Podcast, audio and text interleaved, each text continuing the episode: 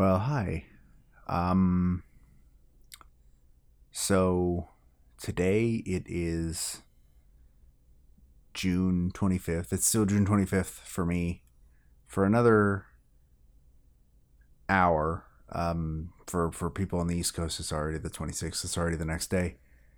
And it's been a while. Um it's been almost a year, I know.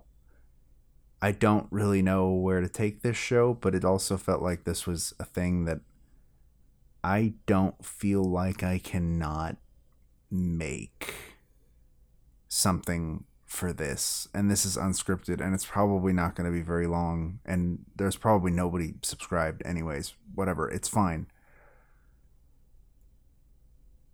I didn't follow Etika at all, but I had friends who did.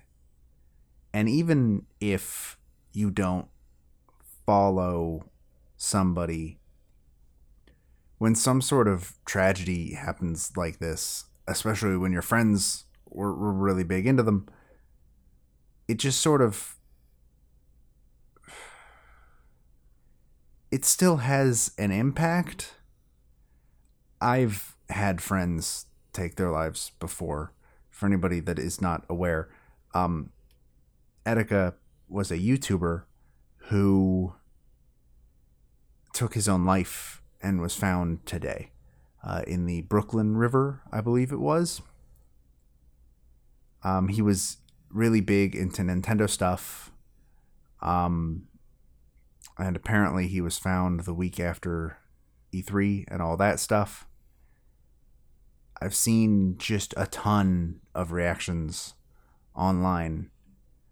And luckily, a lot of it has just been like, here's places to really, you know, here's places to reach out to. And those are great. Those should always be posted anytime something like this happens. Anytime something like this could happen. Every day, you should be keeping those numbers in mind. You should be putting them in front of people who seem like they need help. And I've seen a lot of reactions that are like, it's difficult to tell when somebody that is in Etika's position, it's difficult to tell if they're actually asking for help or with the overabundance of, of people on YouTube who fake this kind of thing, the terrible, terrible people who fake this kind of thing to try and get attention, it, it makes it difficult to know how to navigate this kind of thing. And again, I'm not a psychiatrist, I'm not trained for any of this, but I know how it feels to want to die. Maybe not to the point where I would do it myself, but it's it's sometimes hard to remember that even the people that seem like they're in a spotlight they're still having the same issues you might have. Because being famous whether it's on the internet or on a world stage or something like that it doesn't change the fact that the human brain is a broken, stupid lump of of junk that just barely works. It's really, really lazy. And it doesn't matter who you are, it doesn't care what you're doing in life. Sometimes it can just tell you that you'd be better off without being there. And I don't feel like I need to tell anybody listening to this that that is a lie. That is 100% a complete fabrication. Your brain is stupid. It is lying to you. And I'm not calling you stupid. By calling your brain stupid, I'm not calling you stupid. I am calling the human brain as a concept a stupid, broken, lazy mess. And we got to work with that. And it's that way even if you have some sort of fame. Not that I can speak about that from experience. I've never had any kind of fame whatsoever, but it it's just something that's people feel like they need to keep in mind sometimes because sometimes it can feel like what's happening to to other people that you keep up with that you you know them but they don't know you it can feel like what's happening to them is happening in another world but it's not.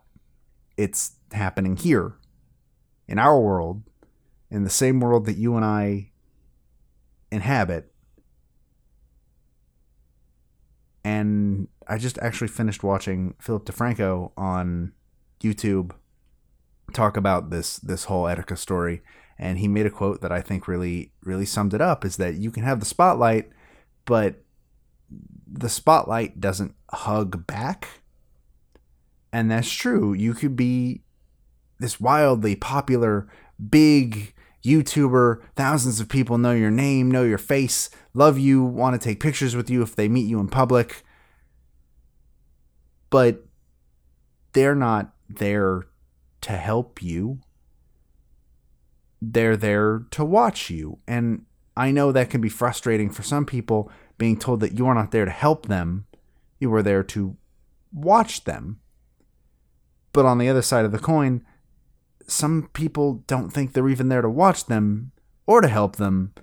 They're there to prod them, poke them, stop them from being the best they can be, from getting better than they are. And another sort of narrative I've seen tackled since this whole thing is that getting help for something like this does not make you weak. You are not weak for going to therapy. You are not weak for trying to talk to friends and family about things that are happening in your brain that are making you miserable. So, if you have that feeling, or if people have told you that doing so makes you weak, it doesn't matter who you are. I don't care if you're a, a man, a woman, non binary, trans, I don't care. You are not weak for looking into getting help. And some people might not understand that. It might be hard for some people to to grasp the idea that that is something that you need, but mental health is just like physical health. Nobody's going to call you weak for going into the doctor because your spleen is bursting. And it's just one of those things where it's just a stigma. It's a stigma around everything that has to do with mental health that still exists, regardless of what we want it to be. And it's getting better, obviously. Like people openly talk about being depressed now. People openly talk about anxiety, about having bipolar, about about all sorts of things. But it's still not completely gone and there is still this narrative that talking to a therapist, taking meds, doing anything, you are a lesser, weaker person for doing it, and you're not. So if you have these thoughts, if you have feelings like this, go see somebody, go talk to somebody about it. If you can't afford it, talk to family. If you can't talk to family, then talk to friends. Find the help you need. And I sincerely hope anybody listening to this that needs that help gets it.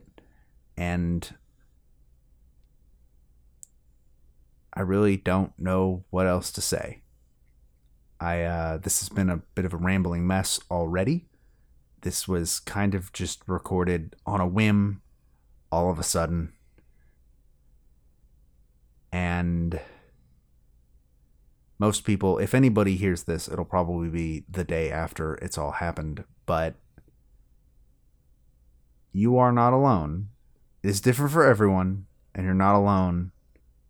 And you can you can do it. You can get through it. And even if you need help, that doesn't make you a weakling. That doesn't make you lesser. It just means that you need help, just like the rest of us. We all need help sometimes. Don't be ashamed of that. I don't have anything else to say, and there's a train going by. So, anyways, hopefully, maybe more episodes of this show can come out at some point. I don't know. I'll try. Until then, bye.